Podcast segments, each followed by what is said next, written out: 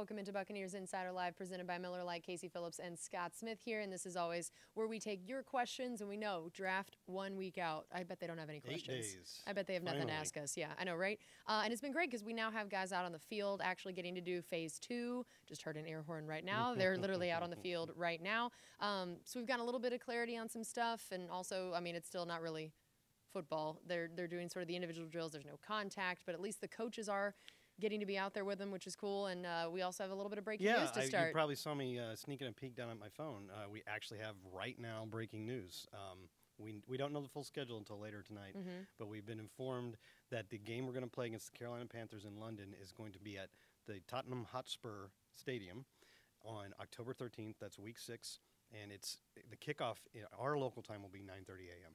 That's so awesome. Be- I- that. that's got to be the earliest game the Buccaneers have ever played in I'm terms of sure. local start. So, so- what does that kind of say to you? What do you learn from that about the schedule, and what, what could that mean for the team overall of when that is in the London game overall? Well, we, we kind of knew it was going to be. It's usually in the week like six to eight range, so that's not surprising. Um, it it it probably also means that our bye week will be week seven because you usually get your bye week the week after Right. You play in London. Uh, it's just a cool experience. We've been to London twice, and it, it's been fun both times. But this is there's a new wrinkle here in that this is a brand new stadium. Uh, there is going to be one more game on the whole international series before ours, so we'll be the second game ever in that stadium. It's brand new. It was built with the NFL in mind. Actually, it's obviously its main purpose is to be the home team of the soccer club of the same name. Right. But they it's a it's a multi-purpose stadium built. Uh, one of the purposes specifically, it was hmm, that was I said specifically well there.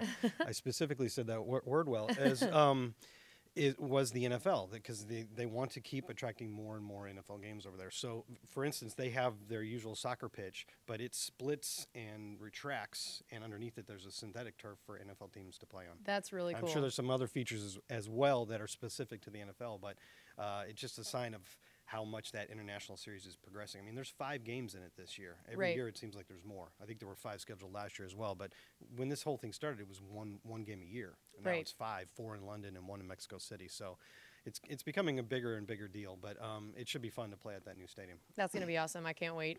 Um, so, yeah, stay tuned for the full schedule Yeah, release later o'clock. tonight at 8, Eight o'clock.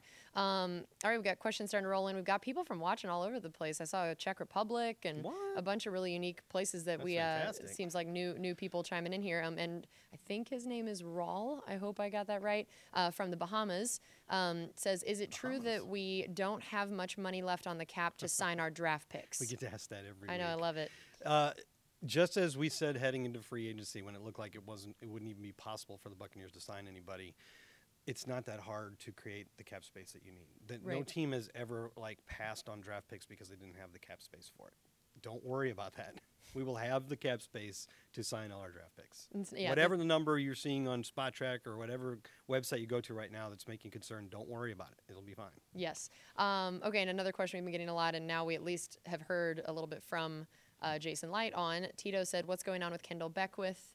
Uh, and I, we've heard from Jason. I don't know that we have a lot more clarity, than, clarity. than we've had before. So, yeah, three times now, and, Jason actually addressed this fact. He said, I, I know I spoke to you at the combine about this, and I spoke to you at the NFL owners' meetings about this.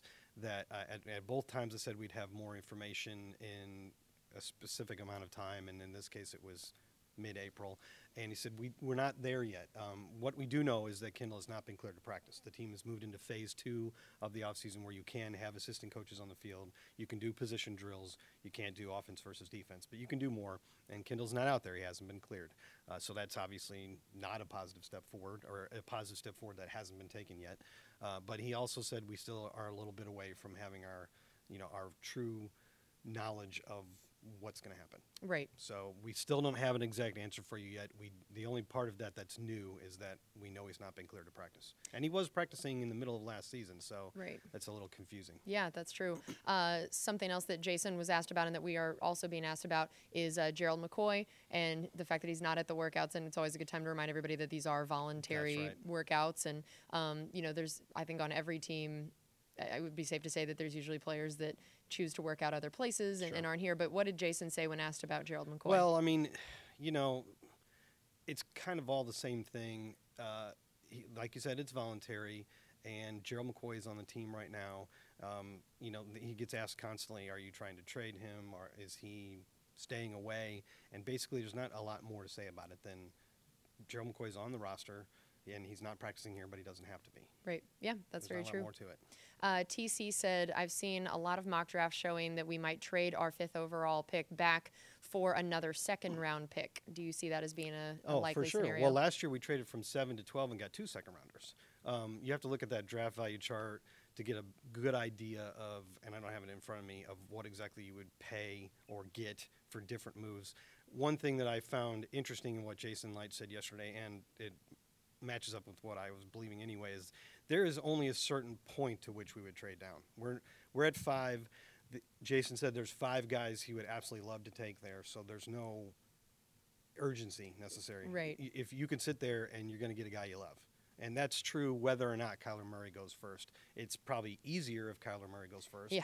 Because then you're we're gonna be rooting reducing it that. to four guys. Because he's surely not on our list because we're not taking a quarterback in five. I think that's pretty obvious. So, um, you know, it becomes five guys, four guys instead of 5 Mm-hmm. or three guys instead of four that can be taken in front of you. Um, I th- I don't know what it is. 8, 9, 10, 13, but there's some line where they won't trade back.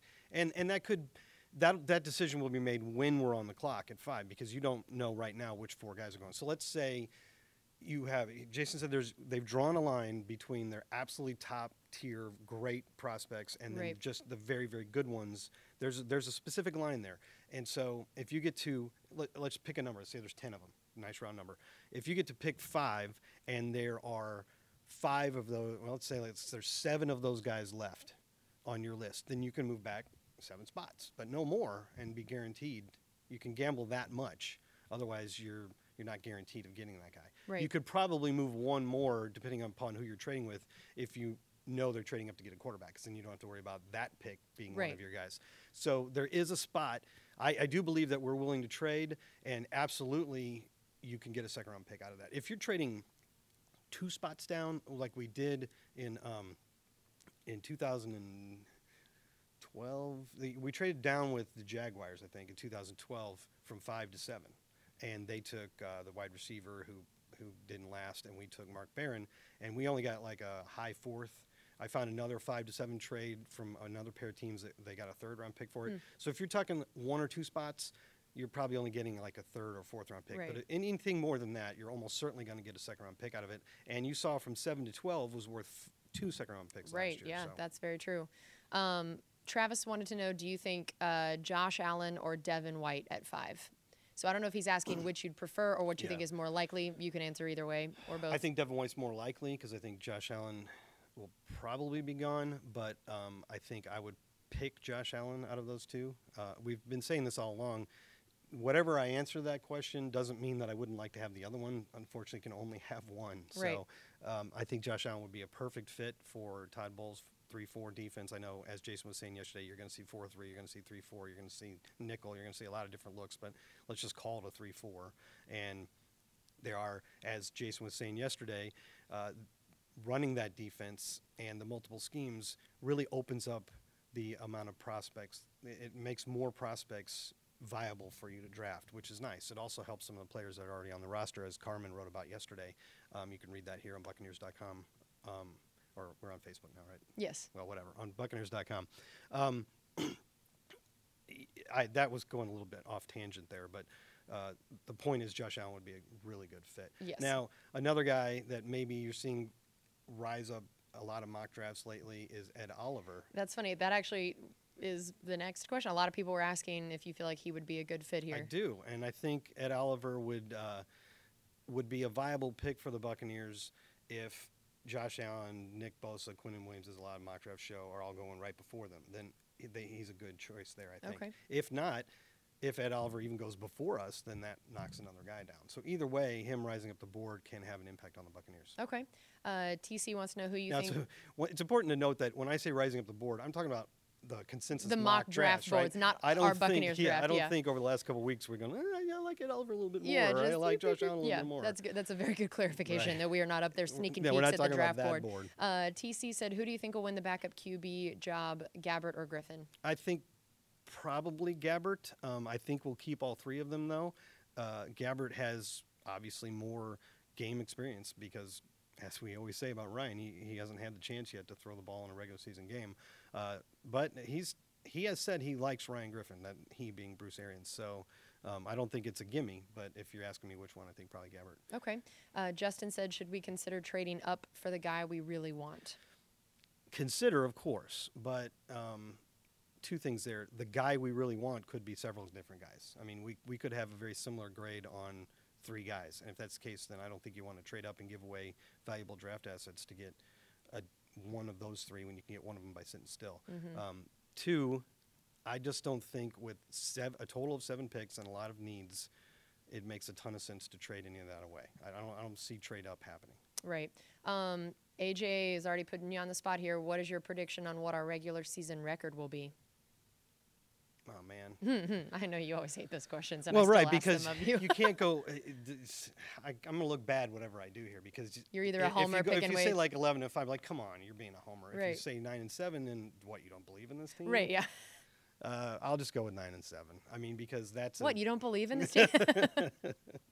exactly. I thought you'd appreciate that. Yes, thank you. Um, Richard asked, when is the next Salty Dogs podcast? We've been talking about doing one soon um, because we've got some players in the building now, so it'd be cool to have one of those guests on. Um, that's a good question, and if that person is interested in Salty Dogs, know that you can email us questions at saltydogs at buccaneers.nfl.com. I'm going to email and ask you what you think the record's yeah, going to be. thank you. and um, in addition, you could suggest some, a guest you might like us to have on. Like, of all the new players, do you want us to talk to Deone Bucannon? Do you Oh, want us okay, to talk cool. to um, Shaq Barrett? That's a and good that idea. could lead us in the direction. We've been talking about doing another one soon, so Cool. I think it'll be quite soon. Uh, Chris said, if we trade back, let's say into the teens, is there a chance we go cornerback at that position or at yeah, that spot? absolutely, and and that'll. But again, that's if one of those players on their list that I was talking about, their top tier, is a cornerback. If if if there's a cornerback on that list, then yes. But I don't think they trade back past the point of where that list ends, and then they go, oh, all the ends and linebackers we wanted are gone. We take Right. the corner. I don't think that's the scenario that's going to unfold. Okay. But if a cornerback is good enough to be on that list of what they think are the top great player tiers, then then yes, that can. Okay. Uh, Gerald said, is Ed Oliver too small to play 3 4 defensive end? Licht said Bowles likes his DNs a certain size. Well, uh, the size is definitely the the question mark about Oliver. Um, but I don't.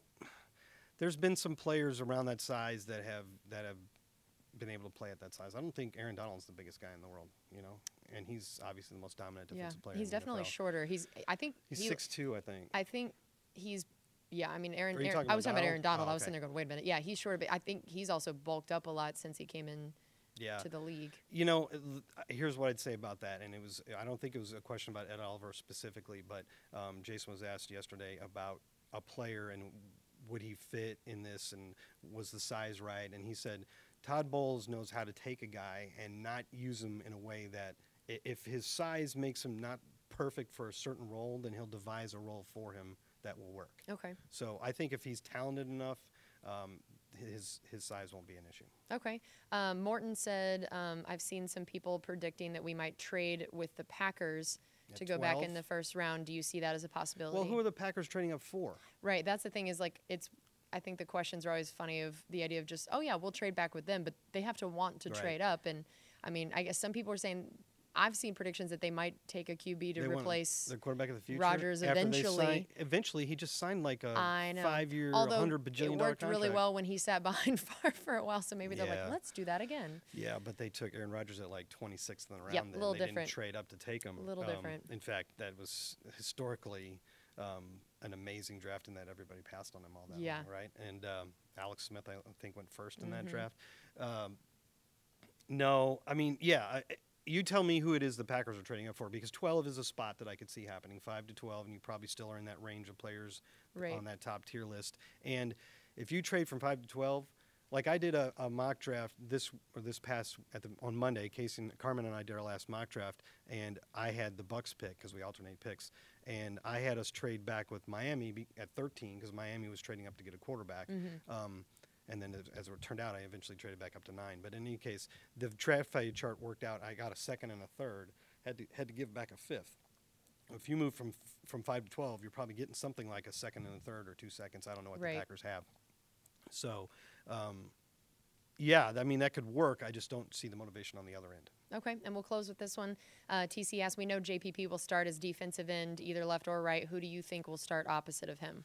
Probably right now you'd say Carl Nassib, and I think there's a belief that Carl Nassib is one of those guys that could drop back in cor- coverage a little bit. Now Shaq Barrett, when he when he came here, said one of the reasons he came here was he was told up front, he's like, "This is who we got, and we're not guaranteeing you a starter, but you're going to get an op- you're getting an opportunity to compete to be a starter. He wants to start or at least play a lot more. Right. And as we've said on some of these questions, sometimes it's not all important who's listed as the starter. You know, Right. if you're getting 70% of the snaps, does it really matter that you're not listed as a starter? So, and but that aside, um, I'd say Carl now, but Shaq Barrett is certainly going to get a chance to compete for it. Okay, well, that's going to do it for us on this edition of Buccaneers Insider Live presented by Miller Lite. And we have one more before the draft, so make sure you're back here next week with all those final draft questions. And hopefully, we'll also see you at the draft party at the stadium next week as well. We'll see you then.